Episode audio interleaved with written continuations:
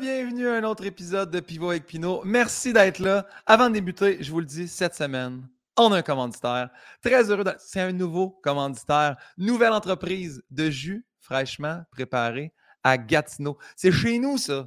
Ça, c'est du monde de chez nous au Québec. Des jus fraîchement préparés, des jus frais. D'ailleurs, c'est le nom de la compagnie, Jus Frais. Si vous voulez commander le nombre de jus que vous voulez. Il n'y a pas de minimum pour une commande. Tu peux en commander un, tu peux en commander 1000. Ils vont te livrer ça partout au Québec. C'est délicieux. Moi, je ne mange pas de fruits et légumes, mais quand tu me blendes ça, pouf, tu me mets ça en liquide. J'adore. Ils sont tellement bons. Si vous voulez avoir un rabais, ça donne bien. J'en ai un. Il y a un code promo. Vous écrivez PIVOT, P-I-V-O-T. Vous avez 15% de rabais. Fait que faites des commandes en fou. Puis je vous souhaite un bon épisode. Puis je vous le dis tout de suite, là, j'ai enregistré la commandite avant l'épisode. Je ne sais même pas comment je vais être habillé. Surprise! Bon épisode! Ciao les loups! Ah! Bienvenue à un autre épisode de Pivot avec Pinot. Merci d'être là. Je le dis à chaque épisode. Je vous le demande où vous nous écoutez. J'ai quelqu'un qui m'a écrit cette nuit. J'ai reçu le message sur Instagram. Je ne sais pas si c'est vrai, mais anyway, ça m'a fait quand même plaisir. Quelqu'un dit « J'écoute ton podcast » en me touchant. Et ça, en fait, j'ai tellement de questions à ce niveau-là. Je veux savoir quel épisode. Je veux savoir quel épisode t'a mené à faire comme « Ouais, là, je suis assez turné on pour commencer ça. » Que ça soit vrai ou non, merci juste d'avoir pris le temps de nous écrire. Merci de nous écouter. Les autres, vous pouvez quand même nous répondre. Je vous écoute de Bromont. Tu sais, mettons, vous pouvez juste me nommer la ville aussi. Tu n'as pas besoin de me dire exactement l'action que tu fais en nous écoutant, mais j'apprécie au plus haut point que vous soyez là. Aujourd'hui, je suis tellement content. L'invité que je reçois, je suis heureux qu'il ait accepté mon invitation. C'est un collègue humoriste. Il est également animateur, auteur. C'est pour vrai, c'est un... En humour, je pense que c'est pas la chose qu'on aime le plus se faire dire, mais je pense quand même que c'est un chirurgien de l'humour. Il est tellement précis dans son humour. Vous le connaissez, vous l'aimez. Mesdames, messieurs, Louis T.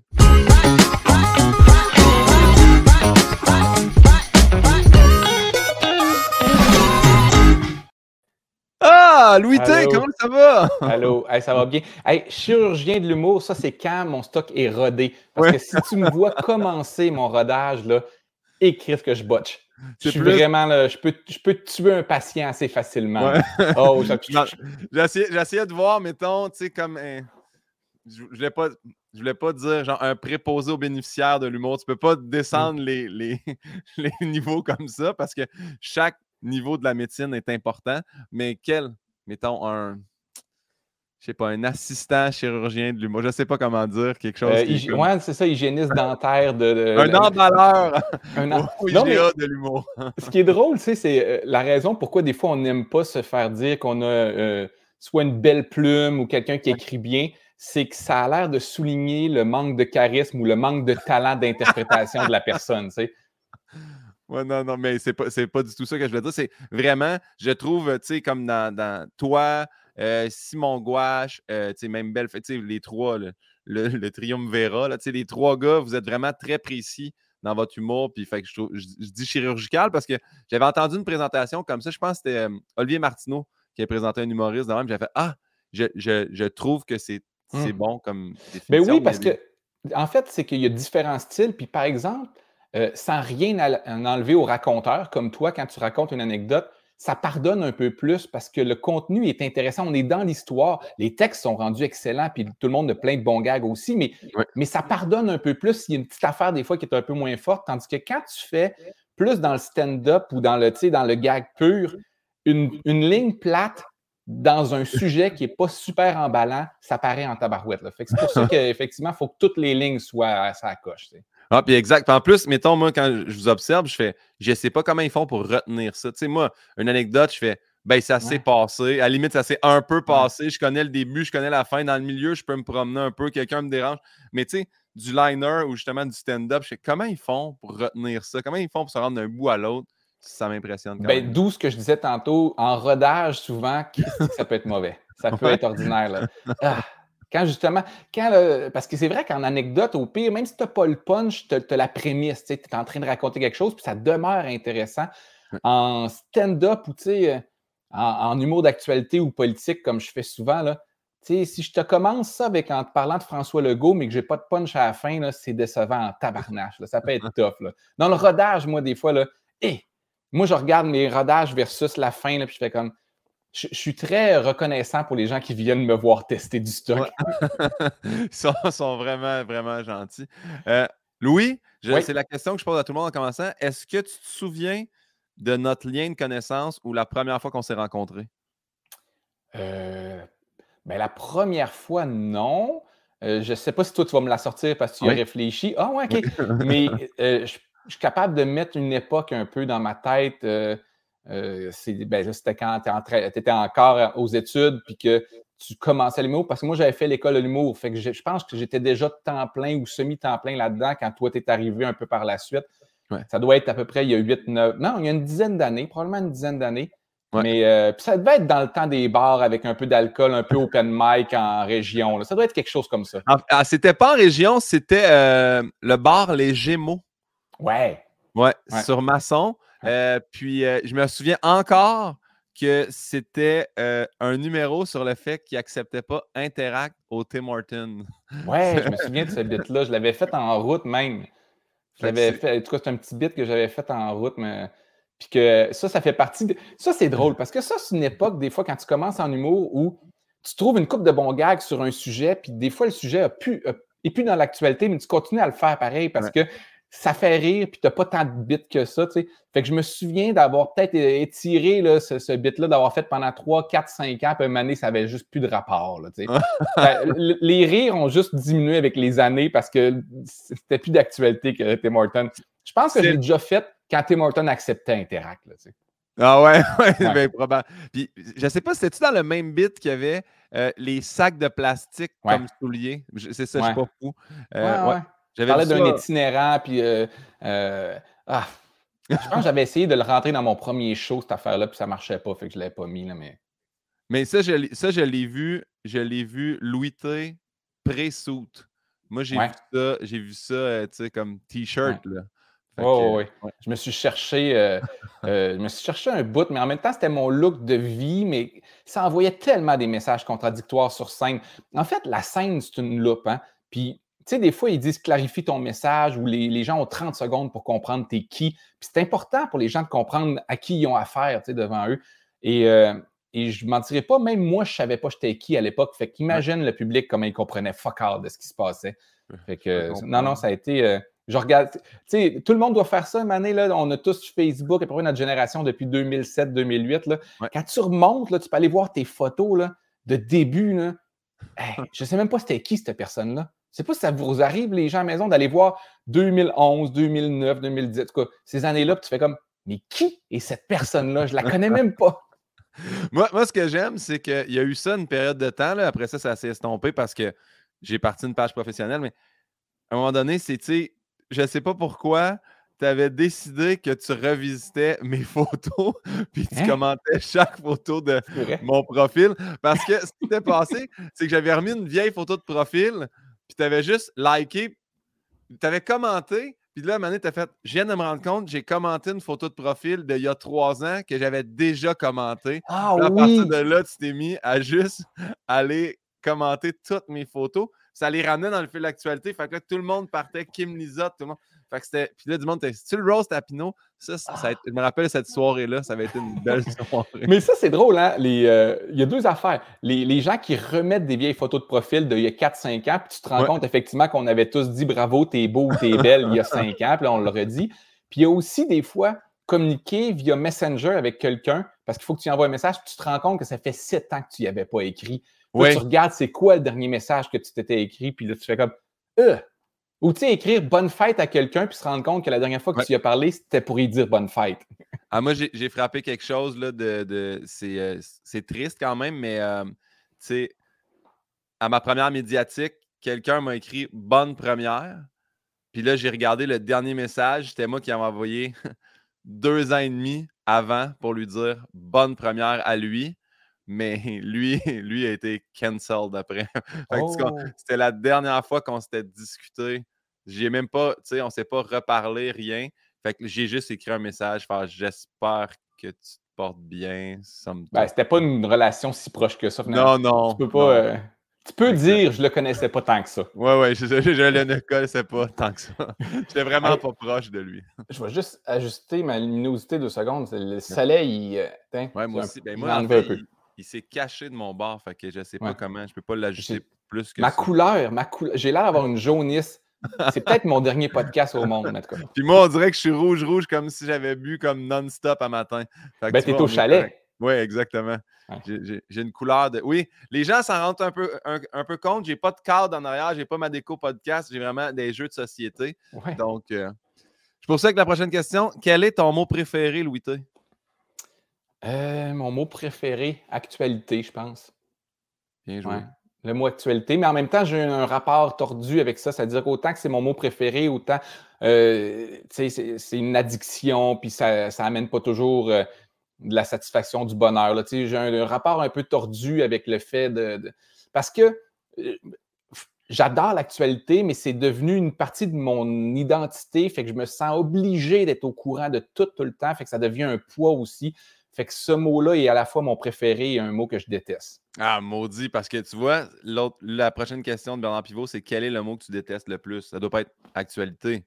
Non, c'est pas mal ça. C'est lui, c'est l'amour-haine avec ce mot-là. Ah, moi, il y en a d'autres que... Non, le mot que je déteste le plus, c'est réseaux sociaux, Twitter. Ouais. Mais c'est aussi, ça aurait pu être mon mot préféré aussi. Fait que tu vois, c'est ma relation. Mon Dieu, tu viens de me dire ça. Puis, parce que je me l'écris toujours, l'intro que je fais pour les gens, mais je la lis pas, j'y vais de mémoire. Puis j'ai quand même écrit un collègue humoriste, un animateur, un auteur et la seule personne active sur Twitter que je connaisse. J'avais mis ça dans mon intro, puis j'ai oublié de le dire. Parce que c'est vrai, tu es quand même actif, même si tu haïs ça. Tout dépendant des périodes, là, mais oui, moi, c'est une addiction. J'aime ça. C'est-tu que j'aime ça? Twitter, c'est ma... Non, mais chacun a son réseau social privilégié, tu sais, qui va rejoindre peut-être ses passions ou ses intérêts. Moi Twitter, c'est comme... Ah, c'est vraiment une drogue, là. C'est-tu que j'aime ça? Mais je me modère beaucoup. Là, en plus, là, depuis à peu près 1 an, j'écris beaucoup moins de statuts. J'essaie de les faire sur scène à place. Tu sais, j'essaie de trouver une formule pour être un peu plus... perdurer dans le temps. Parce que c'est toxique. C'est tellement toxique comme truc. Puis j'ai eu assez de scandales pour sortir. Pas écorché, là, parce que ça me blesse pas vraiment personnellement. Ça me décourage de la vie et de la société. Ouais. Fait que c'est plus ça que j'essaie de me tenir un peu loin de ces émotions-là. J'ai parlé avec Jean-Michel Anctil qui me disait « Votre génération, on dirait que vous brûlez des shows sur les médias sociaux. Vous brûlez sans statut. Des fois, vous écrivez, tu sais... Moi, c'est des très longs statuts d'anecdotes, là. Tu fais comme, tu sais, ça répète une anecdote que tu prends. Des fois, je me dis, c'est une anecdote de statut Facebook. Tu sais, je la défendrais pas sur scène. Mais d'autres fois, je fais comme, c'est vrai que ce statut-là aurait pu être peaufiné, allongé, travaillé, puis devenir quelque chose sur scène. Il a raison, mais sauf que l'époque fait qu'il faut fournir, il faut produire plus de contenu, puis plus de matériel pour être présent, pour convaincre les gens de venir dans nos salles. Fait que c'est sûr que à cette époque-là, tu écrivais un show, tu le roulais 3-4 ans, tu étais millionnaire. Nous, il faut écrire 2 shows aux 3 ans, mais il y a un de ces shows-là qui est sur nos réseaux sociaux. Tu sais. Ouais, c'est vrai, mais on n'a comme pas le choix. Tu ne peux pas juste être dans les salles. Nous, on n'arrive plus à rejoindre où il y a trop d'humoristes, il faut se démarquer. Fait que, il a raison, mais c'est la vie. Hein. Ouais. Prochaine question, je l'ai changée. À la base, c'était votre drogue favorite. Je l'ai changée pour votre dépendance favorite. Ouais. C'est pas mal Internet. Les écrans. En fait, les écrans. Je suis un enfant de 8 ans. Moi. Je suis totalement dépendant aux écrans. Puis moi, j'ai suivi l'évolution des écrans. Fait que j'ai été accro à la télé quand j'étais jeune. Après ça, j'ai été accro jeux vidéo, ordinateur. Là, c'est téléphone intelligent, tablette. Moi, dès qu'il y a de la lumière bleue, là, Chris, c'est clairement la lumière bleue, ma passion. Parce que je me souviens qu'à un moment donné, tu étais tout le temps à l'aube de la technologie Apple. Là. Est-ce que c'est encore le cas? Mettons, tu vas-tu changer ton iPad à chaque année? Ou c'est mon 4e iPad. Fait que je n'ai pas changé à chaque année, mais c'est mon 4e que j'ai présentement. Quand même. Puis des fois, non, c'est mon 5e. Excusez, c'est mon 5e. Mais j'ai slacké. J'ai slacké maintenant, là, mais au début, tu sais, comme moi, j'ai eu la première Apple Watch, j'étais tout connecté, puis là, je l'utilise même plus, ma montre. Mais non, j'aime ça. J'aime ça. Je vais sur le site d'Apple souvent. Ouais. Même si j'achète rien. Remplir ton panier, puis fermer l'écran. Ouais, puis j'écoute les keynotes, j'écoute des vidéos sur tous les nouveaux produits que ça fait peut-être 2 ans que je n'ai pas acheté, mais je sais tout exactement. Je peux te parler du iPhone 13 Pro Max, même si je ne l'ai même pas. Asti, j'aime ça. Tu vas-tu veiller un peu au Genius Bar ou t'es correct, t'as pas besoin? Non, mais quand je passe devant un Apple Store, j'ai une petite émotion. C'est vraiment, je regarde, j'ai le goût de rentrer, là. Ouais, ça. Je peux comprendre. Mais c'est vrai qu'ils sont... Ils sont tellement épurés, ces magasins-là. Je sais pas, j'y trouve. Ils sont faits parfaits. Ah, j'habiterais là. C'est merveilleux. C'est tellement beau. Ah, c'est beau. C'est quoi le son ou le bruit que tu aimes le plus entendre? Le son que j'aime... Ben, mes enfants qui rient. Ça a l'air un peu quétaine de dire même, mais pour de vrai, là, mes enfants qui rient, là, crime que c'est beau. C'est merveilleux. C'est le plus beau son au monde. As-tu un son à l'opposé que tu détestes entendre? J'aurais pu dire mes enfants qui pleurent, mais j'ai un skills que ma blonde, elle n'a pas. Je suis capable de ne pas les entendre pleurer. Moi, je suis assez bon pour... J'ai comme un noise cancelling là, qui fait que des fois, là, mes enfants pleurent ou chignent. Ma blonde a dit « ça ne te dérange pas? » Puis je fais comme « quoi? » Dans le sens, je les entends. Je suis capable de vraiment bloquer ça. Non, le son que je déteste le plus, c'est mon téléphone qui sonne.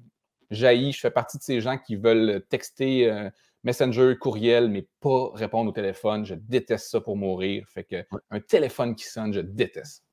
Ouais, même, mais tu sais, le pire, c'est que des fois, ça sonne, puis je vois que c'est un ami, puis je vais juste peser sur fermer, puis je vais le texter. Ouais. Je vais faire, y a-tu quelque chose d'important? Puis fait quand juste savoir, ça va, je fais ça va. Tu sais, puis d'autres fois, je réponds, ça me fait du bien, mais moi aussi, je suis pas le plus grand jaseux du téléphone. Je pense que c'est générationnel, mais je pense qu'on est rendu... Nous, là, c'est comme... En fait, il pourrait pas avoir... Je voudrais même pas de téléphone, je garderais juste ma tablette, sauf qu'il y a certaines affaires qu'on est comme obligé d'appeler. Là, je fais faire mes gouttières en ce moment. Mais des trucs qui marchent par... Je peux pas texter le gars de gouttières, genre, ou les sites web là, de business, tu peux pas... Faut que tu les appelles. Tu sais.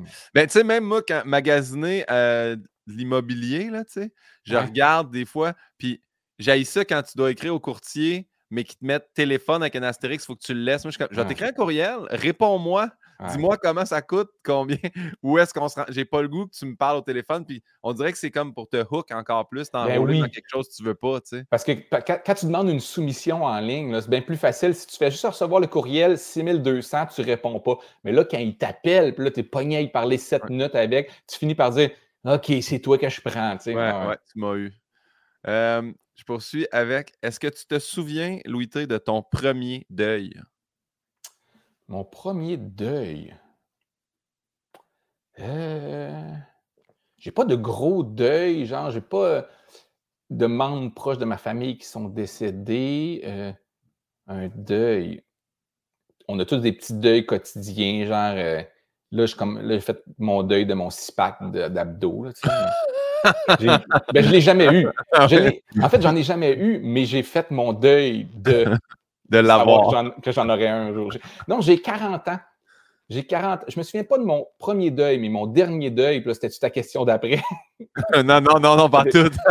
Mon dernier deuil, c'est vraiment cette année, dans les derniers mois, quand j'ai eu 40 ans, j'ai vraiment senti que, OK, là, c'est une autre partie de la vie. Là. C'est comme une autre... C'est pas que la vie est finie, là, mais la jeunesse est finie. Je me sens vraiment...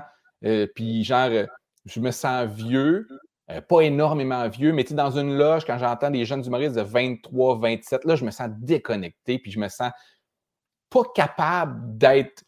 Avant, peut-être j'avais l'air du vieux, peut-être qu'eux me trouvaient weird, mais moi, je me sentais dans la gang encore. Il y a 4-5 ans, là, pour de vrai, je me sentais encore... Puis là, maintenant, là, je fais, qu'est-ce que je fais ici? Il y a plus... Ah, je capote, tu sais. Je me sens vieux, puis je fais des shows des fois dans des bars un peu plus jeunes, puis j'ai l'impression de parler un langage correct, puis des thèmes assez jeunes, puis ils ne comprennent rien. Je fais comme, OK, je suis vieux parce que je ne le sais pas que je suis déconnecté. Je ne sais plus ce qui est jeune. Fait que ça, je suis vieux. Ça, c'est mon dernier deuil. Mais il y a une discussion de loge que je me souviens que j'ai eu au bordel avec toi, puis souvent, je le répète à des gens, mais le concept publicitaire, là, tu sais, de... Peu importe, nous autres, mettons, moi j'ai 38, puis là, je vois une pub de char, je sais, c'est moi, mais c'est clairement un gars de 22 dans le char, tu sais, ils viennent me rejoindre quand même, il y a quelque chose dans notre cerveau qui fait, je me sens encore jeune, fait que c'est peut-être, tu sais, rendu à 40, tu fais, je me reconnais plus dans le pick-up qu'ils présentent en ce moment à l'écran, tu sais. C'est... Moi aussi, là, dans ma tête, là, c'est comme dans ma tête, j'ai 20. Physiquement, dans ma tête, je me vois comme 30, puis j'ai 40. Sauf que quand tu rencontres quelqu'un de 20, tu fais comme non, OK. Ouais. J'ai pas. Nos rapports sont tous tordus un peu avec l'âge, mais j'ai pas 20. Je le vois, moi, le mardi, il y a des games de COSOM là, avec les humoristes de la relève. Puis moi, littéralement, je suis le plus vieux quand j'y vais. Où il y a Michel Grenier. Mais Michel Grenier, il y a quelque chose, il y a un lancer frappé qui vieillira jamais. Mais moi, j'ai le cardio qui ne suit plus. Puis là, je compte un Charles Pellerin. Je fais OK, ce gars-là, c'est ça, sa vie du cardio. T'sais. Fait que je me rends compte, là, surtout physiquement, je suis vraiment pas à niveau avec ces jeunes-là. Puis c'est vrai que dans des loges, des fois... Tu sais, j'ai animé le concours de Val-d'Or cette année. Ouais. Puis, tu sais, Mégane Brouillard a 22 ans. Je l'adore, j'ai découvert, je l'ai aimé. Mais j'avoue qu'une soirée à discuter, un moment donné, je fais « Ah, mon Dieu, on n'a pas les mêmes réalités en ce moment. » Mais... Ah, ben oui. Puis quand Mégane est très forte sur TikTok, puis quand elle me parle de ça, puis moi, j'ai l'air d'un monsieur. Je me sens monsieur. Pas que ça me confronte sur TikTok, mais il y a des choses que je ne dis pas parce que je sais que ça va sonner vieux, mais je les pense. Ouais. Je pense vraiment comme un vieux des fois. je comprends tous ces référents-là. C'est quoi ton blasphème ou ton gros mot préféré? Je pense que je les... Ah non, je pense que c'est tabarnak. J'allais dire, je dis Christ quand je ne suis pas vraiment fâché, mais je dis tabarnak quand je suis fâché pour de vrai. Tu sais, l'autre jour, on s'en allait toute la famille, on s'en allait en auto. Il fallait que j'aille en Estrie. Puis j'ai pris moi, j'habite à Longueuil, puis j'ai pris le pont Champlain pour rentrer sur Montréal à la place. Ouais. Puis il y avait l'autre voie était bloquée, fait que ça m'a amené. J'ai dit tabarnak 12 fois. Mon fils était silencieux en arrière, mais c'était viscéral. Là, c'était comme tabarnak. J'étais fâché contre moi. Ouais. Être fâché contre moi, je dis tabarnak. Être fâché contre les autres, je dis Chris. Mais contre moi, tabarnak. Ouais. La sortie boulevard de Rome, là, tu sais. C'est ça. Les deux curves qui... Ouais. Ah. Puis le GPS, il n'est pas si clair à ce moment-là parce qu'il n'est pas loin une de l'autre. Je sais, j'ai déjà vécu le même problème. Ce qui devrait être ton dernier deuil, ça, en passant, la mauvaise sortie. Mais c'est une vieille question, mais je tiens toujours à la garder. Puis tu vois, on dirait que j'aimerais savoir ce que Louis T va répondre à ça. Demain matin, tu choisis quel homme ou quelle femme on met sur le prochain billet de banque. Qui choisis-tu? C'est... Ben, premièrement, je n'ai pas beaucoup de billets de banque parce que moi, je paye tout de cash maintenant, là, tu sais, mais c'est pas un gros hommage, on s'entend, là, mettre quelqu'un sur un billet de banque considérant qu'ils vont disparaître bientôt. Qui que je mettrais? Ben, tu sais, là, c'est parce qu'on fête le 100 ans de René Lévesque, fait que si on sortait $1 québécois, mettons, René Lévesque serait là-dessus, c'est évident, tu sais, parce que là, on est plongé là-dedans en ce moment, puis même moi, qui n'est pas toujours conscient. Moi, j'ai pas beaucoup d'idoles. J'idolâtrise pas facilement les gens. C'est pour ça que je suis très peu déçu aussi quand on apprend qu'ils se crossaient devant le monde. Là, tu sais. Moi, ça ne me dérange pas tant que ça. Quand les humoristes sont descendus, je fais comme « Ah! » Je ne triperais pas tant. Mais non, René Lévesque au Québec, au Canada, ce serait $1 canadien, je ne sais pas. Hein. En fait, je ne mettrais pas de face. Ouais. Ça va aller avec ce que je suis en train de dire de...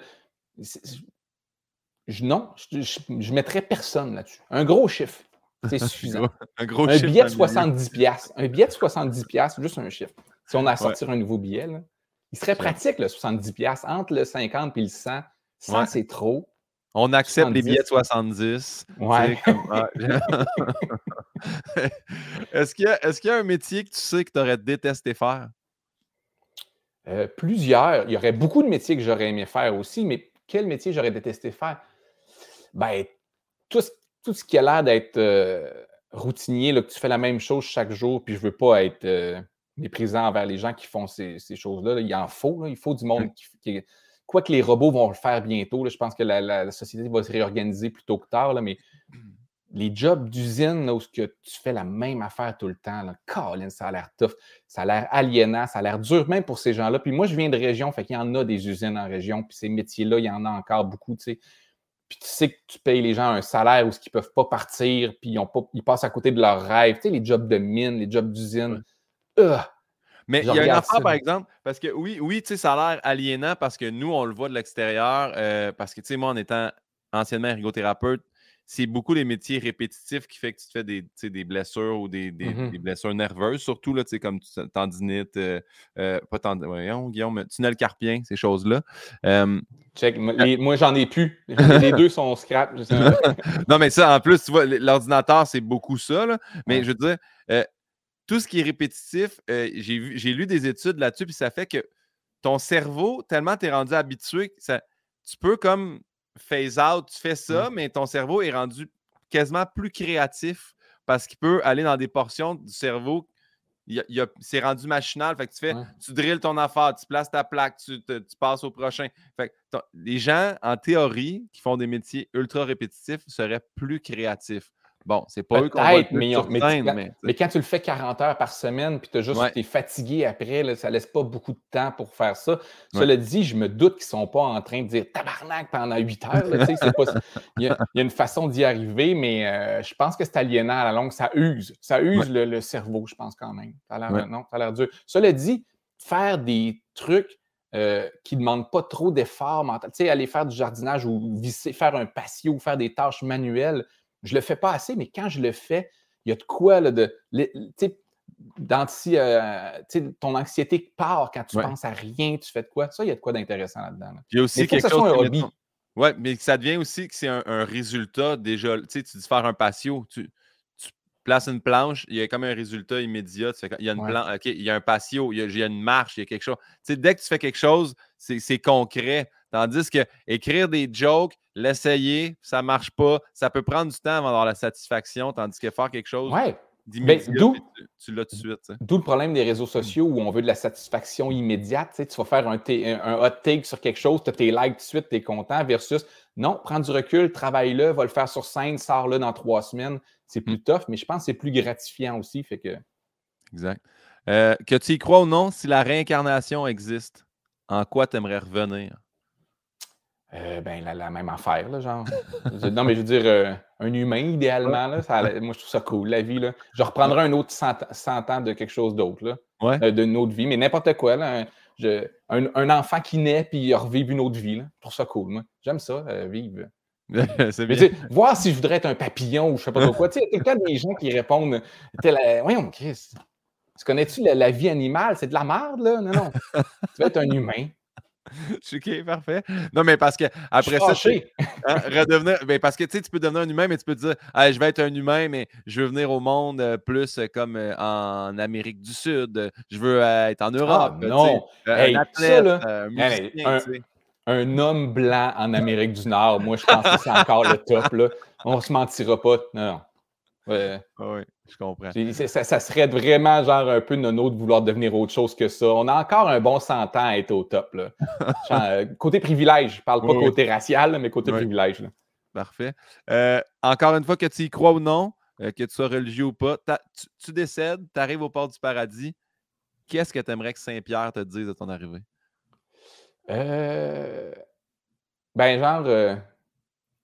Good job ou bravo. Ou non, pas un bravo, juste un petit... signe de tête. Signe de tête, genre. Tu sais, assez humble, mais pour dire, t'as été une bonne personne, t'es pas parfait, t'as des défauts, mais t'as fait ce qu'il fallait ou t'as été intègre et honnête. Tu sais, assez pour venir ici, genre, c'est correct. Moi, un signe de tête de... Ça a bien été sur scène, mais pas de là à faire comme, hey, quand quelqu'un sort de scène, c'est comme...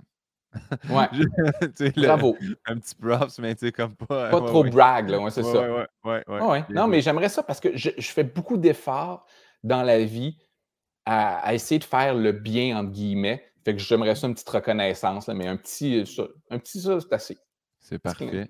Puis je l'ai dit à voix haute, juste pas parce que s'il y a des gens qui sont seulement abonnés à l'audio, juste savoir que c'est un signe de tête, pas que Louis T a fait un silence de 7 secondes. Un fuck you. La prochaine question, je l'affectionne particulièrement, c'est la question de ma mère. Ma mère pose une question à chacun des invités du podcast. Donc, la question est, Louis T, si je me souviens bien, vous avez déjà dit que pour vous, les émotions, c'était 7 nuances de bof.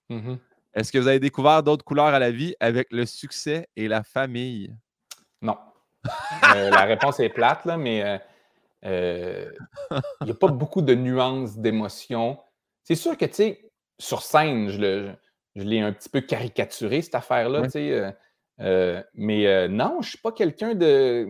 J'ai vraiment une palette de 4-5 émotions maximum, puis je suis ça, ça ou ça. Je suis assez facile à lire. Tu sais, ma blonde, elle dit « je sais comment tu files ». Il n'y a pas de complexité ou de nuance là-dedans. Fait que non.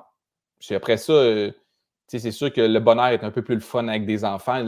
Chaque émotion est un peu plus intense. Les colères aussi sont un peu plus intenses. Ouais.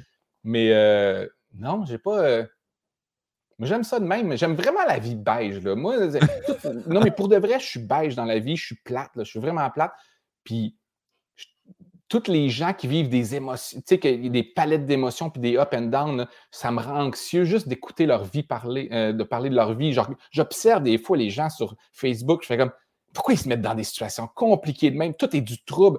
Moi, je veux une vie plate, puis j'aurai pas de regrets à la fin. C'est sûr que j'aurai pas de regrets. Puis, si c'est une longue vie plate puis mourir à 82, ça va être parfait. Juste puis avoir ton petit signe de tête de garde, t'as bien bravo. Mais je sais que tu l'avais mis dans ce numéro-là, je sais à quel numéro fait référence ma mère. Tu sais, je me rappelle pas si c'était vrai ou c'était une joke, en fait, puis j'ai toujours te demandé, est-ce que c'est vrai que même au niveau des émoticônes, genre tu sais, un émoticône de bonhomme qui pleure de rire ou le bonhomme qui a une larme triste, toi, tu verras pas la... Ben là, maintenant, je le sais, là, mais on me les a expliqués parce que je les utilisais mal à une certaine époque. Je les utilisais vraiment comme ça. Je pensais que ça voulait dire ça, puis ils font comme « Non, ça, c'est pas du tout cette émotion-là. » Puis je comprenais pas. Fait que c'était assez ridicule. Mais oui, j'ai longtemps utilisé mal les émoticônes.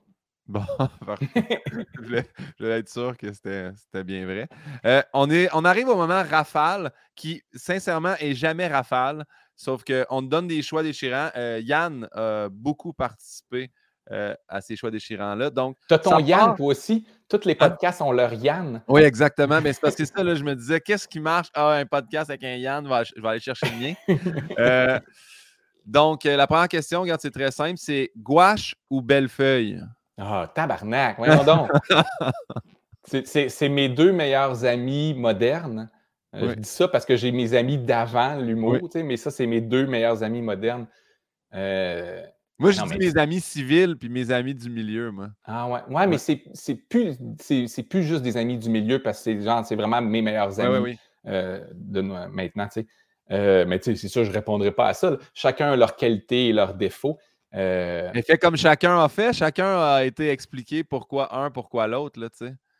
Si tu veux savoir, tu irais écouter. Non, je vais être original, mais en choisir un des deux d'abord. Louis, quand il a dit tu veux une réponse exacte sur quelque chose de précis, tu vas voir Louis T. Tu veux avoir genre un truc par rapport au stand-up pur, tu vas voir. Chacun a bien répondu. Vous êtes à trois, là, pour de vrai, à trois autour d'un verre, là, on forme un beau team. Là. Chacun a ses forces et faiblesses. Là. Toutes les trois, c'est. Puis on est toutes les trois. Puis on se rencontre avec nos blondes aussi, là, mais on aime parler d'humour. Là. Les deux, autant gouache puis que bellefeuille, on se tanne pas de parler d'humour. Ça, c'est pour ça que je les apprécie tant que ça, parce que moi, je parle tout le temps puis je parle pas mal juste de ça. Fait que... gouache, c'est une meilleure oreille que bellefeuille. Bellefeuille a un genre de déficit d'attention où des fois, tu te rends compte qu'il t'écoutait pas. Parce que des fois, tu parles là, 2-3 minutes à bellefeuille, là, puis il fait... Puis l'autre fois, là, je suis allé, puis il passe sur d'autres choses. Tu fais comme, tu m'écoutais pas, mon tabarnak. T'as zéro écouté. Tandis que gouache est une des meilleures oreilles que j'ai. C'est une écoute. C'est quelqu'un qui n'aime pas tant parler, qui a beaucoup d'écoute. Fait que c'est vraiment... ça dépend comment je file. Si je veux parler sans arrêt, gouache. Si tu veux parler sans me faire écouter, si j'ai le goût de dire de la merde et que c'est pas important, bellefeuille. Okay. En même temps, bellefeuille, c'est que je sais qu'il préserve beaucoup ses oreilles. Fait que c'est peut-être juste pour ça aussi qu'il ne t'écoute pas. Oui, il y a comme une phobie. Là, un moment donné, là, c'est peut-être il y a 10-12 ans, là, il était convaincu de faire de l'acouphène. Puis c'était comme l'anxiété de sa vie. Là. Il n'arrêtait pas de parler de son acouphène. Puis genre, tu pouvais être dans une activité puis tu le voyais de manière qu'il partait. Il se demandait s'il faisait de l'acouphène n'importe où. Là, ce qui était lourd. Ouais. C'est vrai, mais c'est un tout qu'un personnage. Les gens, je pense qu'ils ne savent pas à quel point c'est un personnage, ce gars-là. Ben, moi, en l'ayant reçu sur le podcast, puis on a jasé, je pense, 2h40, j'ai fait comme, OK, il y a de la jasette, deux, tu sais, mais j'ai adoré ça, je l'ai vraiment plus découvert, justement, avec le podcast et les questions. Ça l'a amené vraiment à discuter. Là, moi, je suis assez plate et ordinaire dans la vie. Lui, c'est l'inverse. Il est tellement... Ben là, t'es dur avec toi-même parce que oh, t'es aucunement plate. T'es un des gars les plus intéressants à jaser dans une loge d'humour. On est comme... Tu sais, juste quand on faisait notre gala, tu étais souvent là dans les loges au bordel, tu nous donnais des suggestions, des idées, tu nous envoyais sur des pistes. On pouvait le lendemain être avec Marie-Christine Lachance, faire OK, mais telle affaire, mais Louis a dit ça hier, mais c'est pas mauvais si on amène. T'sais. Non, non, t'es vraiment. Oui, mais je peux commenter la vie puis être quand même intéressant en le faisant, mais moi, je veux dire, moi, je suis plate. À chaque fois que je fais un show, les gens ils disent parle de. Il faut commencer par parler de toi, tout, mais ça m'intéresse. Je me trouve pas intéressant, ma vie n'est pas intéressante. Si les gens savaient comment je fais rien dans la vie, là, je me préserve parce que j'ai de l'anxiété facile. Fait que je fais pas d'activité, j'ai pas de hobby, j'ai rien. Là. Moi, je fais. Mais sauf que c'est effectivement, j'ai des opinions sur pas mal de choses. Fait que je peux être divertissant, mais je suis plate. Ça a-tu du sens de dire ça? Non, ça marche. Je ne suis pas nécessairement d'accord avec le fait que tu es plate, mais en même temps, je veux dire, ça fait des années de thérapie à toi. Là, après ça. En rafale, je te pose la question. Okay. Oui. Louis T ou Guy Nantel? Ben là, Louis T all the way, tabarnak, voyons. C'était une question plantée. Okay. Une question plantée. Prochaine question. Kim Lizotte ou Marie-Christine Lachance? Ah, c'est drôle ça. C'est deux amitiés qui ne datent pas exactement de la même époque puis qui ne servent pas à la même chose. Mais tu sais, je comprends que l'essence, c'est pas de répondre réellement un ou l'autre. Là, fait oui. Que c'est de donner des qualités. Mais en même temps, ils ont de quoi ensemble. Les deux se ressemblent sur certaines choses. C'est deux personnes qui ont des projets qui ne se peuvent pas et qui réussissent à les mener à bout. C'est incroyable. Moi, là, c'est deux personnes qui me créent beaucoup d'anxiété quand je les regarde aller. Quand je dis les vies compliquées, là, ouais. C'est deux personnes qui se lancent dans des aventures que je fais comme... Hein. Moi, mon côté rationnel, là, j'ai au moins prédit 22 fois leur échec à chacune, puis ils ont réussi. Ça me fascine. Ah, c'est des vies et des tempéraments totalement différents de moi. C'est des passionnés qui s'enthousiasment pour des affaires, ce que moi, je ne fais pas dans la vie. Puis...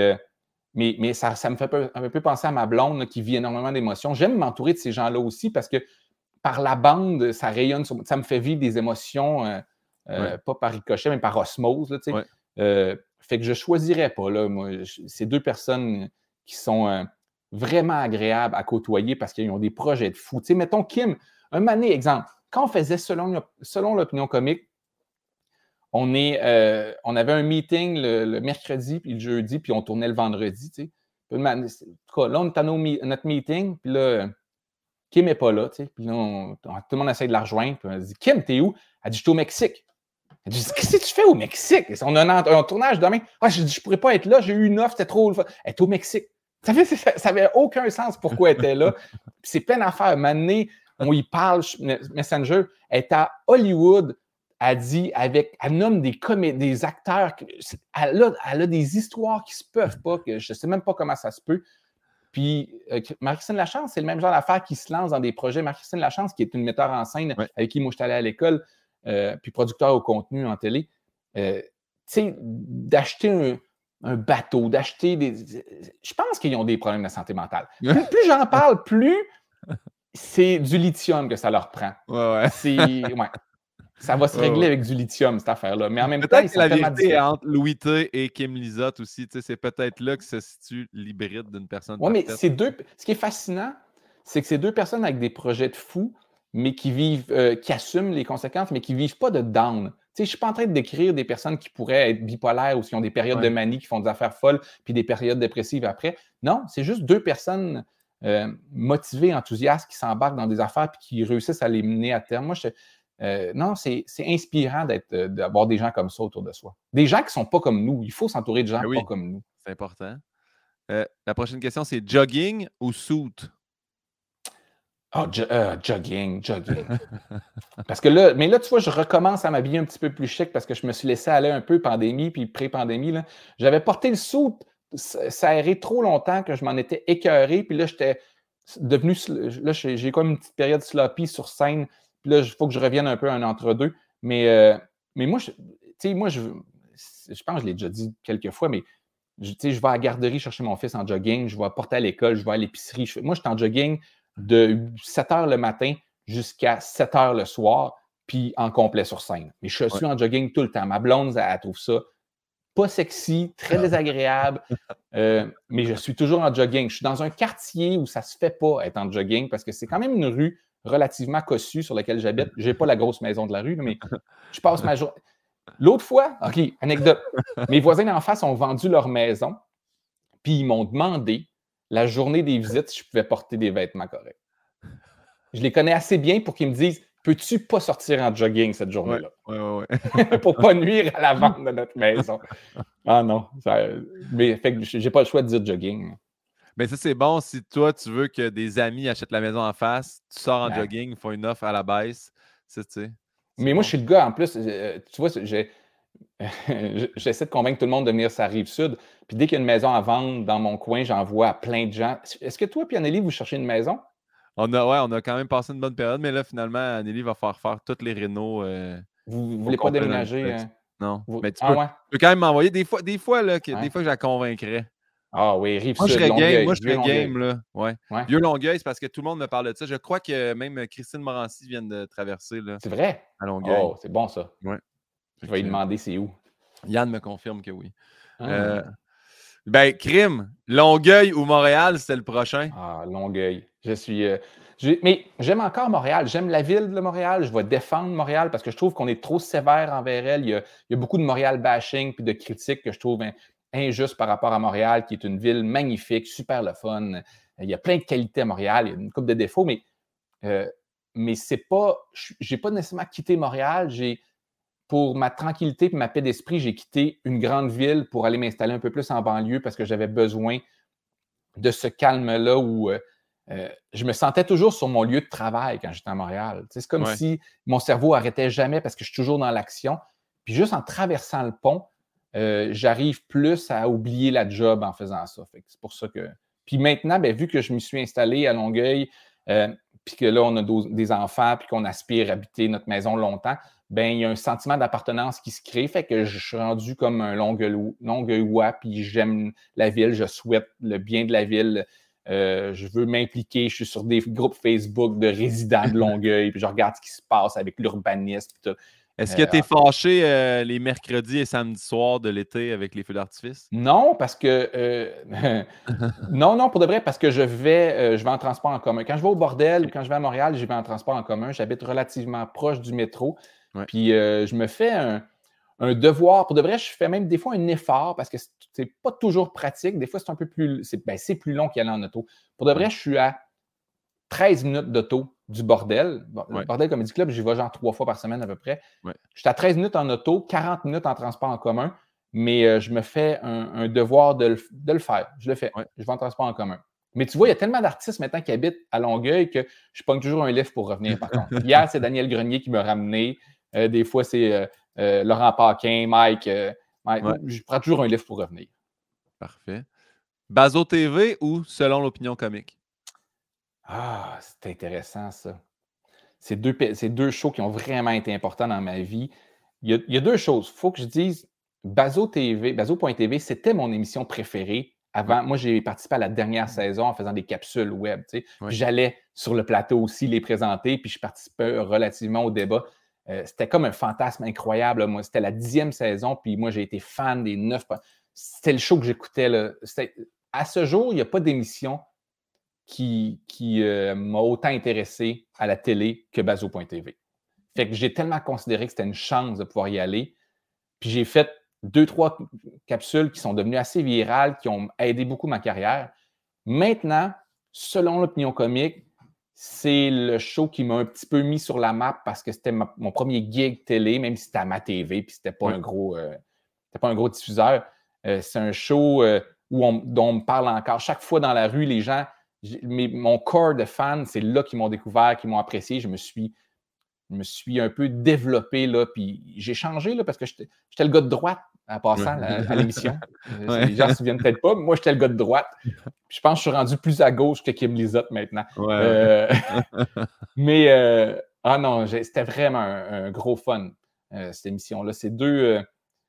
Puis moi, j'ai quitté après 2 saisons. Il y a eu une 3e saison sur l'opinion comique. Moi, j'ai quitté parce que moi, je quitte tout le temps mes affaires après 2 ans ou 3 ans quand Oui, c'est ça, je ne l'ai pas mis dans les rafales parce qu'il y a quand même eu entrée principale qui était aussi une belle vitrine. Oui, ça a été vraiment le fun, entrée principale, mais il y a eu un prix à payer de tout ça.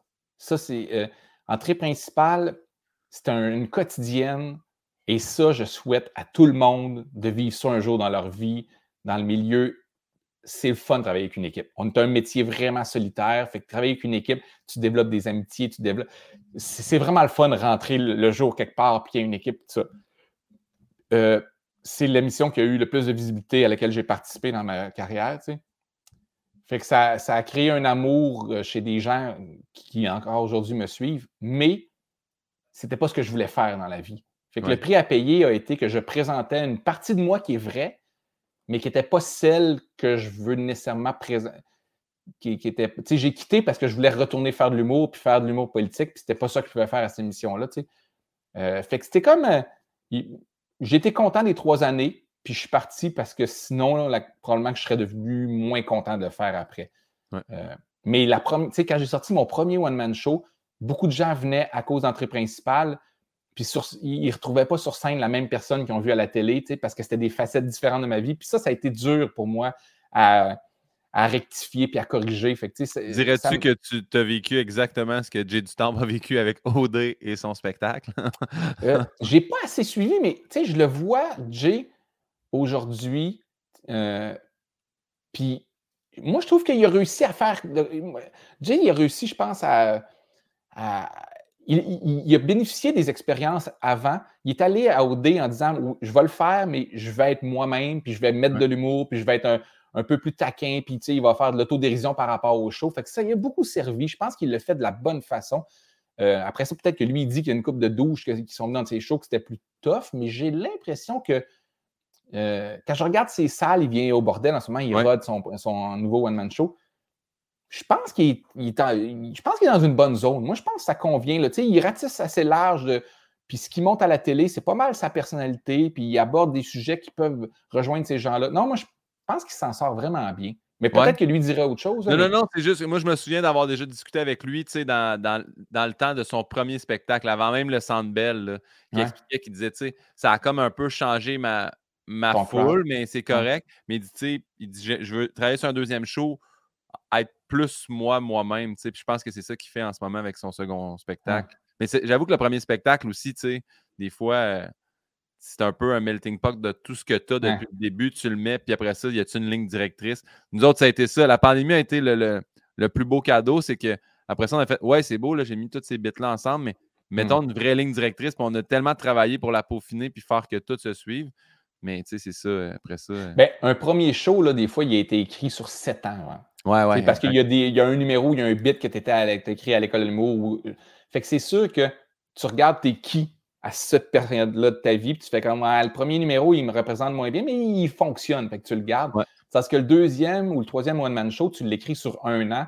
Fait qu'il est plus collé à la personne que tu es maintenant. Tu sais. Mais ça, c'est normal. Mais non, moi, je me souviens de Jay Dutemps qui se demandait s'il devait accepter ou non OD, puis il était au bordel. Ça devait être il y a 5-6 ans, dans le fond. C'était dans le début du bordel.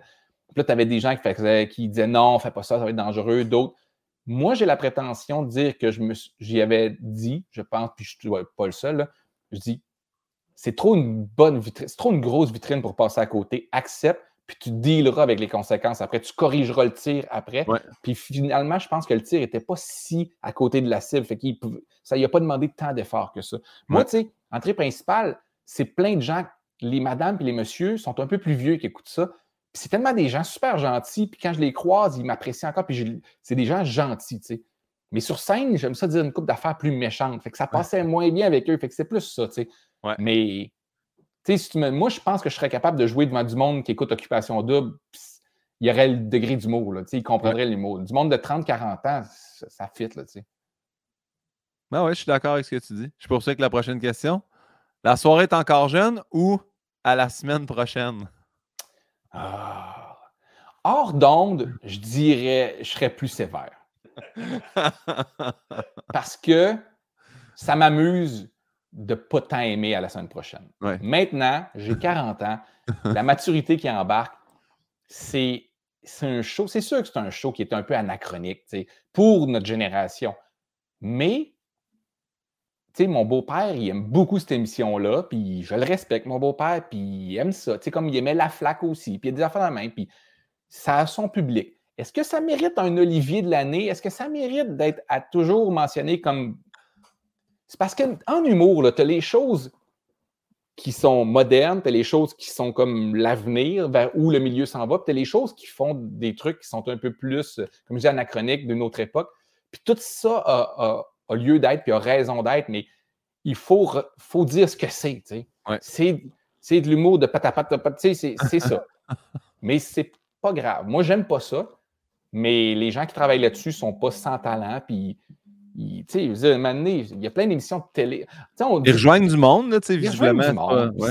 C'est pas un problème en soi. Il y a plus grave que cette émission-là, même si c'est grave. Mais il y a plus grave. Léa Strelitzky ou Colin Boudria? Ben, je suis plus ami avec Léa que Colin, mais j'apprécie Colin aussi beaucoup. Mais je vais dire Léa Strelitzky, parce qu'on n'est pas très proche, moi puis Colin. Fait que c'est Léa Strelitzky qui est une très bonne amie à moi, puis avec qui je parle régulièrement. Mais pourquoi tu mets les deux? C'est qu'on pensait que les deux avaient peut-être fait ta première partie. Oui, les deux ont fait ma première partie, effectivement. C'est juste que j'ai un lien d'amitié avec Léa qui ajoute. Désolé, Colin. Non, c'est bien correct. C'est bien un podcast gentil. Là, c'est bien correct. Tu es toujours en train d'essayer de nuancer pour pas personne soit fâché. On blesse pas personne ici. Là. Non, mais tu sais, tantôt, tu demandes est-ce que tu arrives en haut, puis il y a Saint-Pierre, puis là, tu fais comme que tu sois croyant ou non, que tu lis. Tu fais comme non, mais parce que des fois, le monde fait ben non, mais il n'existe pas Saint-Pierre. Oui, mais prête-toi au jeu de répondre à la question. C'était plus ça. Parce que, tu sais, Martin Petit a démoli chaque question. Chris, ça par rapport, là, tu sais, je veux dire, tu dis ça. Il n'existe pas, Dieu. Il n'existe pas, quand même bien que... Oui, mais la question est prête-toi au jeu. C'est pour ça que... Ça fait penser à quand j'ai participé au podcast de Mehdi puis Yannick Demartino. Ça ou ça. Puis que je ne l'avais jamais écouté, fait que je ne connaissais pas le concept. Puis il disait juste qu'il fallait que tu arrives avec tes propres questions. Puis tu sais, c'était comme deux choix. Puis moi, je suis arrivé avec des questions bien sérieuses parce que je pensais qu'on allait débattre de manière sérieuse de telle chose ou telle chose. Puis eux, ils étaient comme... non, c'est pas ça le concept. Là, il me demande est-ce que tu voudrais être Batman qui peut pas voler ou bien Spider-Man qui a perdu ses pouvoirs? Puis là, j'étais comme tu sais, j'en ai rien à chier des deux choix, tu sais, c'est juste ça. Là. Ben là, le prochain choix, j'espère que ça va te résonner quelque chose. Humour 2000 ou en 3D? Attends un peu. En 3D, c'est le groupe que j'avais avec Gouache, Marie-Christine Lachance, Mathilde Laurier aussi et Bellefeuille. Mais Humour 2000, c'est quoi ça? C'est-tu quelque chose à laquelle j'ai participé? Non, je pense que ça a été le choix fatidique entre Humour 2000 ou en 3D, le titre de votre nom. Tu sais que c'est moi qui ai trouvé en 3D puis qu'eux, ils l'ont jamais aimé, ce titre-là. Hein? Je sais d'ailleurs, dans mes textos, vu qu'on se texte pas si souvent, tu remonteras, mais tu m'expliques parce que je t'avais demandé, c'était-tu en 4D? Tu as dit non, c'était en 3D, c'était mon idée et j'aime encore ce nom à ce jour. Ouais. Mais je me souviens plus de la démarche pourquoi j'avais trouvé en 3D. Non, mais c'est parce qu'on faisait de la scène. C'était de l'humour sur scène, mais c'était correct en 3D. On s'en fout. Moi, non, mais la vérité, regarde les noms de groupes, là. Je peux pas croire qu'ils les aiment tous, puis on s'en fout parce que si tu aimes le groupe, tu finis par trouver le nom cool, tu sais. Ah oui. Mais la plupart... Non, c'était bien. C'est pas grave, ça. Le Saint-Cybe ou le Brouhaha? Le brouhaha. Pour mettre un contexte pour les gens, le Saint-Cyboire, qui est la soirée qui a un peu toute partie dans la relève de l'humour au Québec, en tout cas à Montréal, c'est peut-être il y a 15 ans. Là, moi, quand je suis sorti de l'école de l'humour, ça faisait 2-3 ans que ça roulait, puis je suis sorti en 2007. Puis ça a formé une génération d'humoristes, fait que c'est assez incroyable. Mais moi... Puis j'ai eu la chance de participer les dernières années assez régulièrement. J'avais un bon contact là-bas. Puis, mais le Brouhaha, c'est là que je suis né, entre guillemets. Mon personnage est né. Quand tu animes une soirée, tu peux te permettre d'être...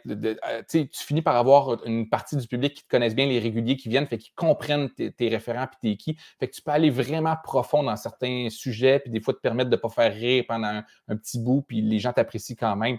Fait que ça a été le meilleur... la meilleure école pour moi, le Brouhaha, je suis vraiment content. Je sais que c'est une soirée qui est considérée un petit peu difficile des fois par certains humoristes parce que pour plusieurs raisons, ce n'est pas la soirée la plus bruyante, il y a une question d'acoustique de la salle, mais aussi le type de public est différent d'ailleurs. Moi, je pense que c'est un public, je ne sais pas pourquoi, mais c'est un public un peu plus intello. Je pense que c'est un public qui est vrai. En fait, tu sais, mettons, si tu avais un petit rire, c'était un excellent gag, puis si tu avais un gros rire, là, c'était comme un killer. C'est un peu un public radio-canadien, tu sais. Ouais. Puis moi, j'ai juste animé un an, puis ça fait 10 ans et bientôt 11 ans que la soirée existe. Ouais. Fait que c'est pas... Tu sais, le monde pourrait associer ça à moi, mais il y a eu plein d'animations après, puis ils n'étaient pas toutes de mon style, tu sais. Mais non, moi, je l'ai animé. Je l'ai fait un an. T'avais animé un... tout de suite après moi ou... Après Delisle. Après Delisle. Fait que t'as eu moi, Simon Delisle, il a fait 2 ou 3 ans. Simon Delisle, 3 ans. Moi, 1 an. J'étais supposé de faire 2, mais finalement, je suis parti en première partie de Phil Roy. Fait que ça a été Pepper 1 an ou 2. Puis ensuite de ça, ça a été Alex Forêt qui a terminé cette année. Puis là, je suis désolé de ça. C'est Yann. Non, c'est sûrement quelqu'un qui marche dans la rue, puis Pauline la Golden s'est fâchée.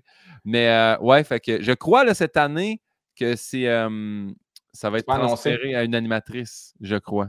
Ben, en tout cas, ouais, sûrement. C'est vrai, il commence dans 1 semaine ou 2. Elle doit savoir c'est qui. Je n'ai pas demandé à Méline, la productrice, qui allait l'animer, mais moi, j'ai dit, on serait dû pour une fille. Là, t'sais. Ouais, c'est pas une question d'enlever la chance aux hommes, là, mais après 6 animateurs gars, puis 11 ans, c'est comme... Fait que oui, il me semble bien que c'est... Mais non, Brouhaha. Moi, Brouhaha, je vais être attaché à jamais à cette soirée-là. Puis encore des gens de la première saison qui y vont. Ça fait 10 ans qu'ils y vont pratiquement chaque jeudi.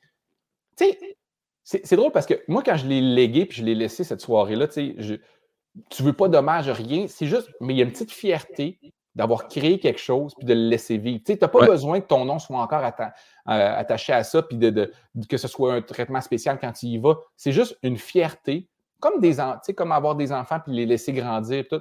Une soirée qui existe encore après 10 ans, moi, je serai toujours fier. Je suis content que ça soit plein. Puis je suis content pour les animateurs qui sont là et les animatrices éventuellement. Mais non, ça me rend vraiment fier, cette affaire-là. Je comprends. Je ressens un peu la même chose avec la soirée à Saint-Hyacinthe qui poursuit puis que j'ai laissé aller. Puis que c'est rendu Jay Fournier qui anime. Puis je suis bien content de ça. Exactement.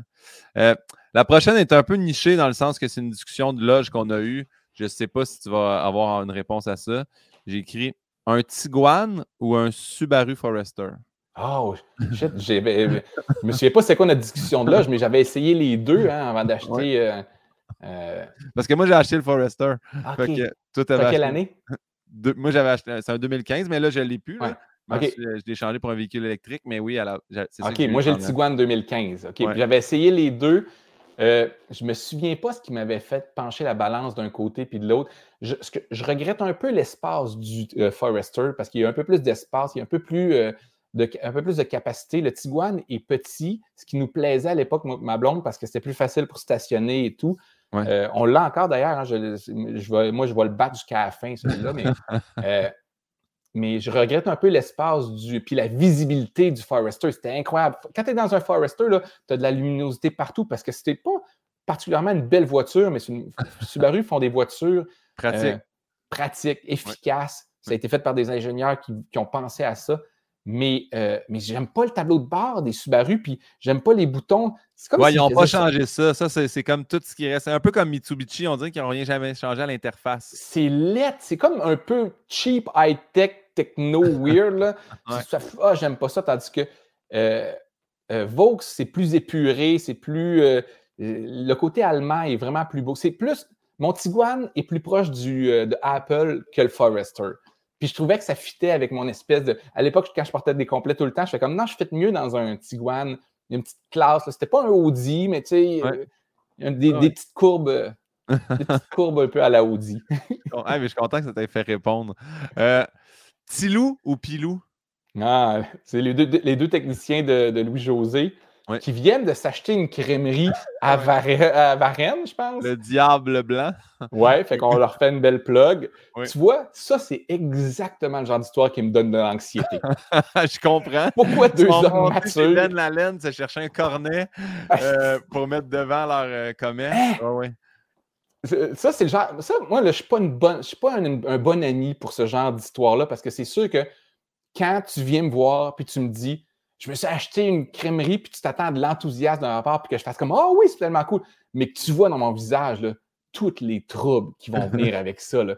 Puis tu vois, c'est comme si tu vois ton avenir sombre, ta rupture amoureuse, tout paraît dans mon visage. Chris, s'acheter une crèmerie en pleine pénurie de main-d'œuvre.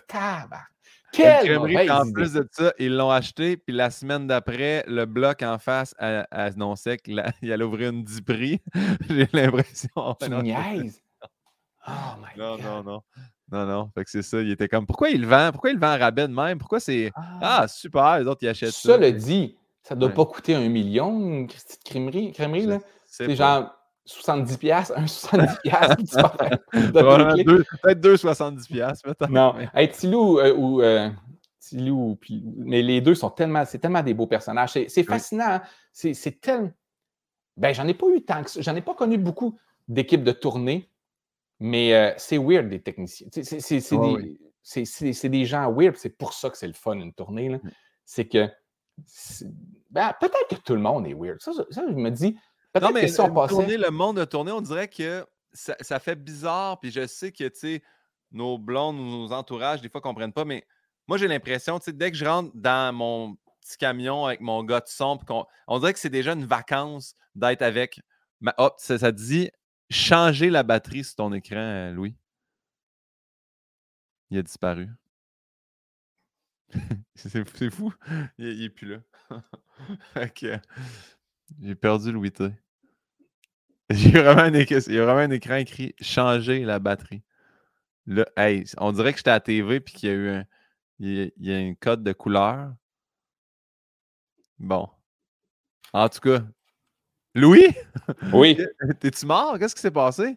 Ah, c'est parce que je suis comme sur une caméra que la batterie a lâché. Ah, c'est la caméra. OK.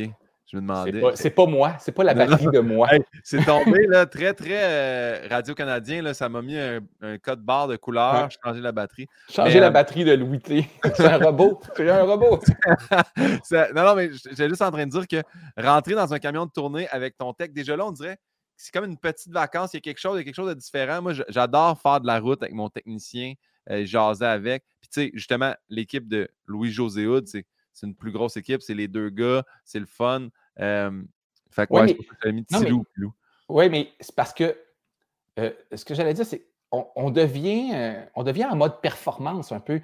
On devient tous un personnage en tournée parce que c'est tellement une vie hors norme que après ça, le monde retourne dans leur vie quotidienne, puis ils sont en couple, puis ils sont un peu plus normales avec leur famille. Mais là, dans une tournée, chacun prend une position, chacun a un rôle, un casting, puis plus la tournée dure, plus on devient ce personnage-là puis ce rôle-là. Fait que c'est ça qui rend ça super le fun, côtoyer des gens ou côtoyer longtemps des gens de tournée.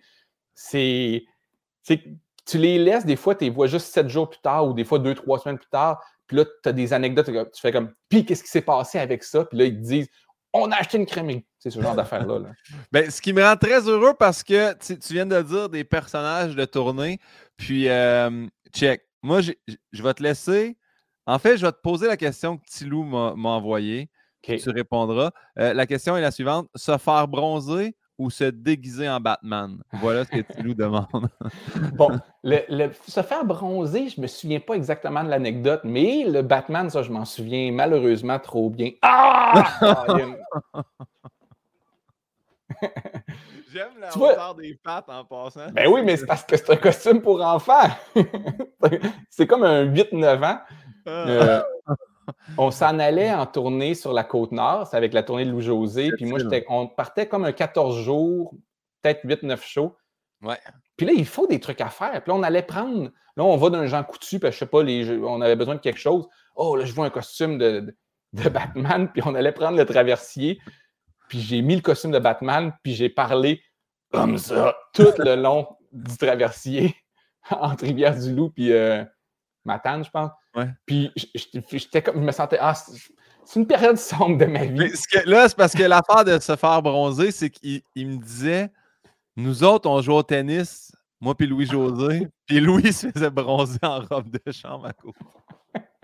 Ouais, non, mais ça, je pense, non, mais ils jouaient, je ne vais pas les regarder jouer. Oui. Puis je pense que oui, c'est sûr que l'image devait être un peu spéciale de me voir en robe de chambre arriver, enlever ma robe de chambre, me faire bronzer, mais c'était un terrain, on n'était pas dans un parc, c'était le terrain derrière l'hôtel. Non, je comprends, puis c'est parce que tu m'as dit un personnage de tournée, puis c'est là, ça m'a vraiment fait rire. En fait, puis même, qui m'a envoyé, mais là, j'ai vu qu'on en parle, vous étiez parti, je crois, pour 12 jours. OK, 12 jours. Il m'a dit, Louis a fait envoyer des fleurs à sa blonde le deuxième jour.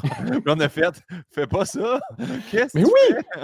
Tout le monde pensait que c'est parce que je me sentais coupable de quelque chose. Puis là, tout le monde me disait, eux, ils avaient de l'expérience de tournée. Moi, je n'avais pas d'expérience de tournée à cette époque-là. C'était la première fois que je quittais. Puis ils disaient tout, tu vas avoir l'air d'avoir fait de quoi? Ouais. Ça va être mal interprété. Moi, j'étais juste comme, non, je m'ennuyais. Puis c'est comme, ah, ça va être une belle pensée. Tout. Oui.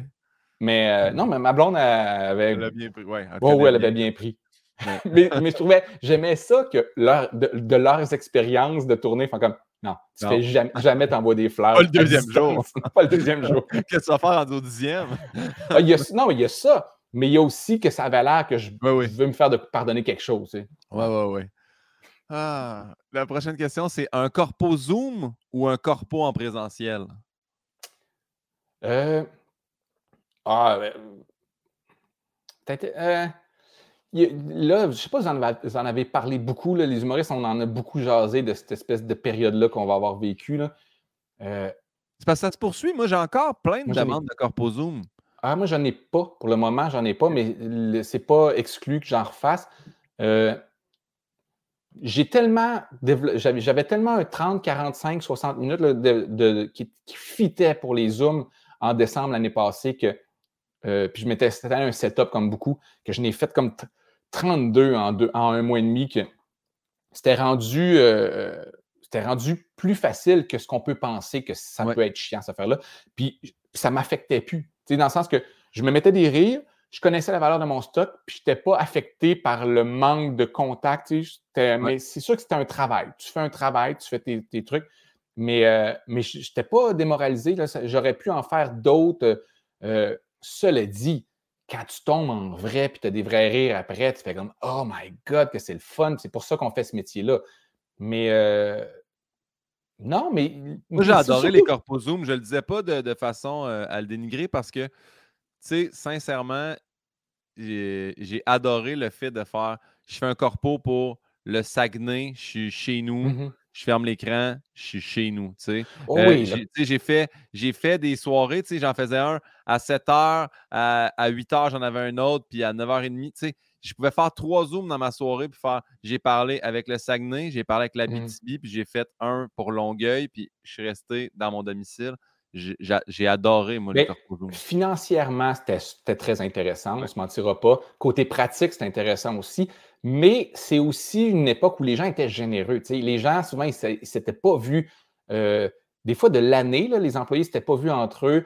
Il y avait un intérêt à avoir ce divertissement-là. C'est juste que je ne pense pas que c'est une formule qui peut perdurer longtemps dans le temps. T'sais, je pense, un moment donné, comme là, vu que les salles sont réouvertes, si tu fais un Zoom en ce moment, je pense que les gens ne seront pas autant généreux. Fait que pour moi, ça a été une belle époque. T'sais, 2021, ça a été intéressant, cet exercice-là, mais je ne penserais pas que... Ça va durer dans le temps. Non, je pense que maintenant, les gens vont revenir.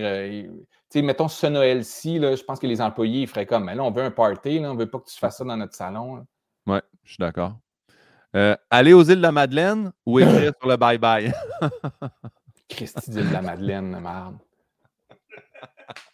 Non, ça, c'est parce que Bellefeuille s'est acheté une maison aux Îles-de-la-Madeleine, puis il n'arrête pas. Ça fait 4 ans qu'il passe ces étés-là, puis il veut que j'y aille. Ben, puis là, c'est ma blonde, puis sa blonde qui arrête pas de se parler, puis j'ai pas le goût d'aller aux Îles-de-la-Madeleine. Tout le monde va là, j'ai aucun intérêt. C'est aussi cher qu'aller en Europe. Il y a rien. Il paraît qu'il y a des files d'attente pour entrer au resto maintenant parce qu'il y a trop de touristes. L'eau est frette. Il n'y a aucun intérêt. Tant mieux pour les îles. Là. Ils aiment ça, eux, puis c'est beau. Je veux pas décourager les gens qui veulent y aller. Il paraît que c'est magnifique. Mais moi, dans ma liste de places à aller, à cause du coût, c'est que ça arrive loin. Je vais aller en Égypte, en Chine, je vais aller partout. Il y a plein de choses que je veux voir avant. Et en plus, je suis allé 3 fois dans ma vie aux Îles-de-la-Madeleine. Ouais. Fuck les Îles-de-la-Madeleine pour moi. Mais toutes les gens qui y vont, il semblerait qu'ils adorent ça, fait que c'est bien correct pour eux. Mais c'est plus fuck Bellefeuille. Je veux arrête de mettre de la pression pour que j'aille aux Îles-de-la-Madeleine.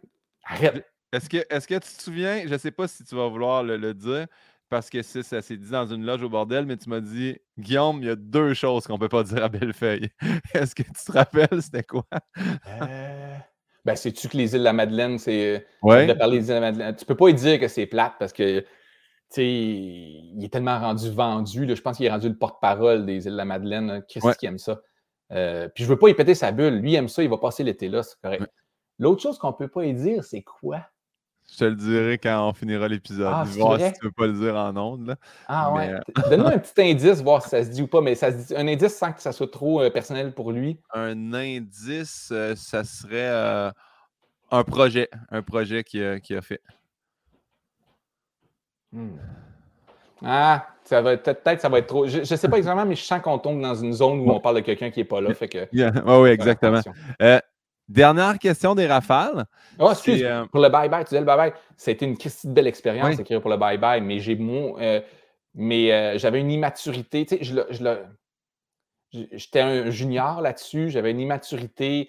Il y a eu un concours de circonstances où, genre, j'ai eu beaucoup trop de spotlight pour ce que j'avais fait là-dessus, parce que l'histoire, c'est que j'étais au Saguenay, puis un journaliste de la presse m'avait appelé pour dire, veux-tu dire des commentaires sur... il m'avait appelé genre le premier à midi. Veux-tu faire des commentaires sur la réception du bye-bye? Puis j'ai fait des commentaires, puis ça s'est retrouvé le 2 janvier à la une du cahier art et spectacle de la presse. Louis T. Réaction à un auteur du bye-bye. Je fais comme... Là, ça a pris ça a été démesuré un peu comme couverture, puis... Après ça, le bye-bye m'ont comme dit, habituellement, la règle, c'est qu'on n'en parle pas. Puis on s'attribue surtout pas. Fait que, tu sais, mais avec beaucoup de respect, Louis Morissette, tu trouvais ça juste drôle, là, mais je m'étais fait un peu avoir par mon Il t'avait nommé quand il a gagné l'Olivier. Quand il a gagné l'Olivier, il dit bravo surtout à Louis T. Il avait fait un clin d'œil à ça, tu sais. Ouais. Mais tu sais, c'est ça. Moi, j'ai répondu à un journaliste qui m'appelait. C'était un peu inexpérience. Fait que c'est pour ça que ça a été drôle comme contexte, mais non, mais ça a été super formateur. Écrire pour un bye-bye, soit ça te donne le goût d'en écrire un autre, ou ça te donne le goût de plus jamais en écrire, parce que ça peut être tough aussi, mais c'est tranché après. Tu sais si t'aimes ça ou t'aimes pas ça, parce que c'est un défi vraiment difficile, plus que les gens pensent. La dernière question des Rafales est la suivante. C'est toujours à développement, fait que prépare-toi. Pour chaque commentaire haineux sur Twitter, tu as une journée de chantier de construction à côté de chez toi. Ou, pour chaque corpo que tu refuses, il faut que tu passes une journée dans le pit à Hochelaga. Et pédale! Aller à Hochelaga, moi, c'est l'enfer. C'est l'enfer. Je préfère des travaux à côté de chez nous. Oui? Oh oui, des travaux à côté de chez nous. Je peux très bien vivre avec ça. Ça ne me dérange pas tant que ça. Puis je vais travailler dans un café. Je vais aller plus loin. Puis... Non. Il y en a déjà, anyway, des travaux à côté de chez nous tout l'été. Moi, aller dans un festival extérieur... En fait, ce qui est plate, là, c'est qu'il y a beaucoup de bands qui ne tournent plus. Moi, ça me fait chier, là, parce que dans tous les styles de musique, les bands font pratiquement que des festivals maintenant, puis ils ne tournent plus en solo. Ça fait que si tu veux aller voir 1h30 de ton band préféré au Métropolis assis, parce que moi, j'arrive tôt pour être assis en haut, parce que je ne veux pas être debout, j'ai dit ça. J'arrive tôt pour être assis en haut. On dirait que c'est l'inverse de... Je peux arriver tard et être assis en haut. Mais... Non, Métropolis, en haut, là, des vieux comme moi qui veulent être assis, ça se remplit vite. Là. Okay. Mais ils font plus ça. Il y a les déjà, tu dis Métropolis, ça indique... C'est le MTLUS, hein, maintenant. Puis, j'irais dans un festival si on m'invitait, puis je pouvais aller dans les genres de gradins VIP, mais j'ai pas envie d'être vu dans les gradins VIP, parce que je trouve que ça fait un peu péteux, fait que j'irai pas. OK, je comprends. Fait que je suis pogné dans un catch-22, parce que autant Festival d'été de Québec, Hochelaga, cela dit, je connais aucun ben à Hochelaga, mais ces festivals-là, moi, j'ai aller aux toilettes puis boire de l'eau, c'est deux affaires qu'il faut que je fasse souvent dans ma journée, puis c'est deux anxiétés. Moi, j'ai peur d'être déshydraté, c'est une de mes grandes peurs, fait que je bois beaucoup, beaucoup d'eau. Puis, conséquemment à cette peur-là d'être déshydraté, ben, j'ai envie de pipi souvent parce que je bois beaucoup. Fait que tu peux pas me mettre dans un environnement où j'ai pas accès rapidement à une toilette ou bien que les bouteilles d'eau sont à 8$. Ça marche pas dans ma vie. Ça, ce qui m'amène à me poser la question, parce que ça m'intriguait pour vrai, puis je savais pas comment le mettre en ça ou ça. Mais qu'est-ce que tu écoutes comme musique? Euh, J'écoute de la musique. Ben, ça dépend des moods, là, mais j'écoute encore la musique de mon adolescence, comme bien des gens. Là, moi, j'ai eu une adolescence 95-2000, fait que j'écoute l'espèce de punk, pop, mais j'écoute du hardcore aussi de cette époque-là. Là, ça fait que ces groupes-là, je les écoute encore régulièrement. Puis, dans le plus moderne, tu sais, mettons, je suis un gros fan des trucs plus planants à la Carquois, Louis-Jean Cormier, ou des fois, j'écoute aussi de la musique instrumentale. J'aime la musique d'astronaute. On appelait ça comme ça quand j'étais jeune. Ouais. C'est-à-dire que c'est comme un peu redondant, là, les beats, là, puis la musique grimpe tranquillement. C'est des tunes de 7 minutes. Là. Ouais. J'aime bien ce genre de musique planante-là. Mais j'écoute beaucoup de Québécois. J'aime beaucoup. Hein. Ouais. Tout ce qui gravite autour de Louis-Jean Cormier, puis dans cette nébuleuse-là. Là, puis il y a une couple de Ben aussi. C'est toujours dur de nommer les noms quand spontanément. Mais moi, ça me donne plus une idée de style musical. Ça va. Moi, je suis très dans la mélancolie. Moi, j'aime la musique mélancolique. Fait que, même dans le hardcore ou dans le punk, j'écoutais des trucs, pas nécessairement emo, mais des trucs que le monde pourrait faire comme c'est triste, ça. Ouais, c'est ça que j'aime. Ouais. J'aime ça me morfondre dans cette tristesse-là. Ouais. Puis genre, les tunes de rupture, là, quand le chanteur a l'air de s'être fait laisser. Il a l'air de souffrir. Là. Ouais, j'aime bien ça. Mais ça ne me rend pas triste, ça me rend heureux. Tant mieux, tu réussis à puiser ce qui est beau dans la musique. C'est quoi ta plus grande peur ou phobie, si tu en as une? J'ai pas de phobie là, à proprement dit, là, irrationnelle, là, que le monde fait comme tu vois une abeille ou je sais pas, une chauve-souris. Là. Gouache, je sais qu'il a peur des chauves-souris, là, je sais pas si tu en as parlé. Il y en a eu une. Mais son numéro en route l'année que j'étais contre lui, fait que je m'en suis beaucoup rappelé. Là. Ah oui, puis il a gagné contre toi? Non. Non? Tu as gagné contre toi? Que j'ai gagné contre Gouache. Oh, oui. Fait qu'il y a eu vraiment les chauves-souris maintenant. Oui, moi et les chauves-souris, je pense. Les deux, c'est des phobies. Hey, je pense que ma peur, ça va sonner encore là, ma peur, c'est de ne pas voir, mettons, mes enfants grandir. Ça serait d'apprendre que je suis malade dans les prochaines années parce que dès que je vois ça dans un film ou que je lis des histoires là, ou que mes enfants soient malades aussi, là, ça, c'est le plus tough. Après ça, tu sais, vient... Ça doit être dur là, à 72 ans, apprendre que tu vas mourir là, parce que tu ne te sens pas prêt, mais c'est moins pire qu'avoir un cancer à 44 puis d'avoir des enfants là, que tu fais comme « je ne serai pas là pour les épauler, genre à l'adolescence, les aider ». Ça, là, quand je vois des histoires comme ça dans les médias, là, je ne suis même pas capable de les lire, là, ça m'affecte beaucoup trop. Fait que mourir jeune ou que mes enfants soient malades. Parfait. Qu'est-ce que tu ne souhaiterais pas à ton pire ennemi? Je souhaite rien de mal à mes pires ennemis. Moi, je suis un assez optimiste que j'essaie de les convaincre encore. Tu sais, les gens avec lesquels je suis vraiment pas d'accord, j'ai le goût de les rencontrer, de les voir, pour essayer de les convaincre. Là, viens du côté clair de la force, là, tu sais, viens du bon côté. Là. Fait que je ne souhaite pas de mal à mes ennemis. Je leur souhaite un éveil, une prise de conscience qui leur ferait réaliser qu'ils font le mal, mettons. Ouais. Mais je souhaite zéro mal. Ben, parce que des vrais méchants, il n'y en a pas vraiment, des vrais méchants. Quand, en vieillissant, tu commences à comprendre que le parcours de vie amène les gens à faire des choses, des fois, qui partent plus de leur bobo ou de leur détresse ou souffrance, puis ça s'exprime de la mauvaise façon que de la malveillance. C'est assez rare, la vraie malveillance. Là. Bien répondu, d'ailleurs. Bien, c'est beau, comment tu l'as dit. Merci pour ça. Non, mais c'est vrai, de faire... Hey, c'est ton bagage qui fait que maintenant, tu t'exprimes de telle façon, mais tu n'es pas... T'es pas tant en colère contre moi, plus qu'il y a quelque chose qui t'a amené dans ton passé à répondre de même. J'aime ça. Ouais. C'est quoi pour toi le bonheur parfait? Rien à voir dans mon agenda. C'est genre une journée à rien à faire où je peux faire ce que je veux. C'est-à-dire je vais l'occuper ma journée, mais pas être obligé. Parce que mon pire cauchemar, c'est d'être obligé de faire des affaires, d'avoir un agenda rempli, un rendez-vous chez le dentiste, telle affaire. J'haïs ces journées-là. Avoir rien à faire, mais faire des choses. Ça, c'est le mieux. C'est le plus cool. J'aime. Ça a été quoi, selon toi, ta plus grande épreuve, s'il y en a eu une? Ma plus grande épreuve? Elle est encore... Ma plus grande épreuve en ce moment, c'est de ne pas être désagréable. Parce que j'essaie d'être plus agréable dans la vie et j'ai des réflexes et j'ai des... Écouter, Ouais. Écoutez, ma plus grande épreuve, tu sais, surtout si j'ai bu 2, 3, 4 bières, là, je pars souvent, par exemple, de la loge du bordel ou de des endroits en faisant comme « Ah, calisse, j'ai ben trop parlé, j'ai pas écouté, je dois être insupportable pour les gens autour de moi. » Puis là, j'ai des regrets, puis là, je me mets à faire de l'anxiété. Fait que, genre, il faut que je me la ferme. Il faut que j'apprenne à me la fermer. C'est mon plus grand... mon plus grand défi. Je l'ai dit sur le podcast, je pense que c'était avec Bellefeuille quand j'avais dit Louis T ou Simon Gouache. Puis la façon qu'il avait expliqué, j'avais fait... Je me rappelle encore, c'était une soirée c'est le Maurice à Repentigny, je crois, là, qui est animé par François Bouliane. Chez Maurice. Au Maurice, oui. Chez Maurice, c'est... Saint-Lazare. OK, oui. Ouais. Puis, je venais d'échapper ma moto.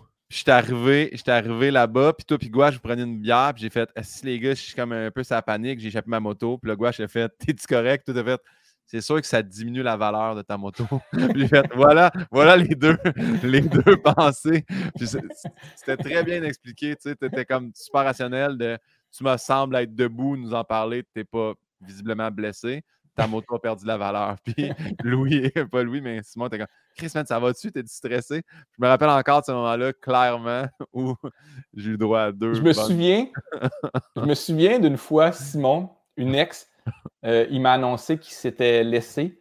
Puis j'avais dit « Ouais, 3 couples sur 4 se laissent dans les 4 premières années. » Tu sais. Oui. Statistiquement, c'était probable que vous alliez vous laisser. C'était ma réponse malade. Te souviens-tu de ton dernier fou rire? Non, je sais. On garde toujours le feeling. On se souvient, pas nécessairement on se souvient pas quand on l'a eu, mais on se souvient à quel point c'est dans les plus belles choses au monde. Là. Ouais. Un fou rire... je pourrais dire... Là, je ne sais pas si... Quand moi puis Gouache, un moment donné, on était en train de prendre un verre sur Mont-Royal, puis Bellefeuille arrive, puis il ne veut pas s'asseoir. Puis là, il nous dit, parce qu'il y a des douleurs testiculaires. Puis il se met... Puis là, nous, parce que c'est un peu notre type. Moi puis Gouache, on bully Bellefeuille. Ah oui, ah oui. Qui est le plus riche et le plus successful, fait que c'est correct, c'est punch up, tu sais. Ah oui. Mais puis il se met à nous parler plusieurs fois d'une manière sérieuse. C'est un fou rire parce que lui, il était sérieux dans sa détresse, il s'inquiétait, il y a des douleurs testiculaires, puis il n'arrêtait pas de dire le mot douleur testiculaire. Puis nous, qu'est-ce que ça nous faisait rire? Ah, puis on n'a pas été d'une grande aide, mais je pense que c'est mon dernier fou rire. Ça m'a tellement fait rire, là. Quelqu'un qui, de manière sérieuse, parle de ses douleurs testiculaires, ouais. Qui est un mot... Le bon terme. Ouais. C'est le bon terme, parce qu'il y a un background médical, puis lui, il utilise les bons termes. Tu sais, il y a un doctorat en vétérinaire. Mais tu sais, avec le recul, c'était correct, parce qu'il n'en est pas mort. Tu sais, s'il était mort du cancer des testicules, on s'en serait voulu. Mais gars, il y a eu 2 enfants depuis ce temps-là. Oui, c'est super. Tout est réglé. Mais je pense que c'est mon... Des fous rires, c'est moi, Gouache, qui rit de Bellefeuille. Je pense que c'est pas mal notre dynamique. Mais c'est sûr que quand quelqu'un rit, s'entraîne à rire aussi, puis c'est mais puis quand il y en a un qui rit pas, c'est quand le contexte... Tu sais, des fous rires, c'est quand tu devrais pas rire ou que le contexte est déplacé de rire, puis c'est là que ça déclenche une affaire dans notre cerveau qui fait qu'on rit beaucoup trop, parce que tu peux pas avoir un fou rire d'un show d'humour. Tu peux pas avoir de fou rire dans un contexte où c'est correct de rire, tu sais. Ouais. Ça prend une tête de turc ou ça prend un... Ça prend un corps décédé, genre dans un salon funéraire. Ça prend quelque chose qui fait que tu n'es pas supposé de rire. Tu sais. Je suis d'accord. Louis, la prochaine question, je l'ai volée dans l'émission RuPaul's Drag Race. C'est super simple. Si tu avais la chance de te rencontrer jeune, qu'est-ce que tu dirais au jeune Louis T? Ah, je parlerais de son diagnostic bien plus tôt dans sa vie. Ça aiderait tellement des choses. Tu sais. Ah non, je me serais dit raconter... j'essaierais de faire profiter de mon expérience aujourd'hui pour m'éviter tellement de l'inconfort, tellement de maladresse, puis tout. C'est ça que je me ferais. J'essaierais de me donner un peu de la maturité que j'ai aujourd'hui, là, parce que de 20 à 30, ça a été tough. Là. Ça a été tough. Bonne réponse. Ben, toi, c'est quoi tu dirais? Moi, je dirais... va pas perdre 12 ans à l'université. je dirais ça. Soigne pas ta vie en ostéopathie. Essaie de faire le son humour plus vite. Puis je dirais surtout, arrête de vouloir donc bien plaire à tout le monde, que ce soit les profs, que ce soit les amis, le monde autour, le milieu de l'humour, le tabarouette. À un moment donné, toute m'angoisse, là, tu sais, fait que d'essayer d'être bien avec soi-même, déjà, c'est... Là, c'est-tu réglé? Ouais, ben, c'est déjà mieux, tu sais, maintenant, je fais pas faire... Tu sais, avant, là, je pouvais faire « Ah, mais là, un show à 72$ au Saguenay parce que hey, peut-être d'un coup, tu sais pas qu'il y a une personne assise dans la salle. De... » Tu sais, fait j'acceptais tellement d'affaires de... D'un coup, que ce soit ça, le break. D'un coup, que ce soit... D'arrêter de penser à ça sera quand le break, puis faire juste mes affaires du mieux que je peux aussi. Hey, puis à la radio, faire des chroniques à la radio, si tu veux plaire à tout le monde, c'est tough parce que ça prend pas... C'est juste un mot trigger pour toujours des... Et puis là, je parle même pas des woke, là, ça n'a même pas rapport avec ça. Juste que il y a des gens qui... On va toujours déplaire à des gens, puis il y a des gens qui sont fâchés de pas grand-chose. Là. Je pense que dans les messageries, vous le voyez à la radio. Là. Ben oui, ben oui. Quand tu veux plaire à tout le monde, là, tu... Ah, puis moi, j'ai été un été sur l'équipe de transition, en fait. On remplaçait l'équipe qui venait de tout mettre dehors. Puis on était... Les anciens fans nous haïssent, là. Ouais, les anciens nous haïssent, puis ils veulent pas qu'on soit là. Puis là, t'es comme 3 semaines à recevoir de la merde. Hey, vous êtes pas drôle, vous êtes plat. Peu importe, c'était gratuit, puis on... Tu lis ça, en plus, tu lis ça à 6 heures. Tu fais « Hey, ils se sont levés tôt pour nous haïr quand même. Ah, » ouais. Ils continuent de nous écouter, mais pour nous insulter. Tu fais « Tabarouette. » Ouais, ça, j'ai vécu ça. Mais ça, c'est la... Je veux juste dire, tu sais, vieillir, là, il y a vraiment des... C'est pas le fun, mettons, physiquement, mais mentalement, je retournerai pas à 30 ni à 20. J'aime vraiment mentalement le 40 ans. Là, la maturité, la sagesse, là, c'est le fun en crime. Là, c'est vraiment agréable. Là. Oui, puis même dans l'humour aussi, tu sais, on développe quelque chose de... Ouais. On s'améliore en vieillissant, je trouve. As-tu eu une découverte cette année? Y a-tu quelqu'un, une personne, une œuvre, une chanson, quelque chose à découvrir? Tu fais, faudrait que les gens sachent c'est qui ou c'est quoi ça? Habituellement, moi, je suis assez influençable à propos des livres. Habituellement, je lis un livre, là, puis je fais comme « Oh my God! » Tu sais, là, puis je pars un petit peu trop... peut-être un petit peu trop passionnément, genre fixé sur cette idée-là qui est comme la nouvelle révélation pour moi. Fait que là, je me souviens pas c'est quoi que j'ai lu dernièrement, mais il faudrait que j'aille voir. Puis probablement, le dernier livre que j'ai lu habituellement, là, c'est tout le temps ça qui est ma révélation. Fait comme « Oh my God! » Il faudrait que tout le monde sache ça parce que ça réglerait tout. Mais là, je sais pas, je me souviens plus c'est quoi le dernier que j'ai lu.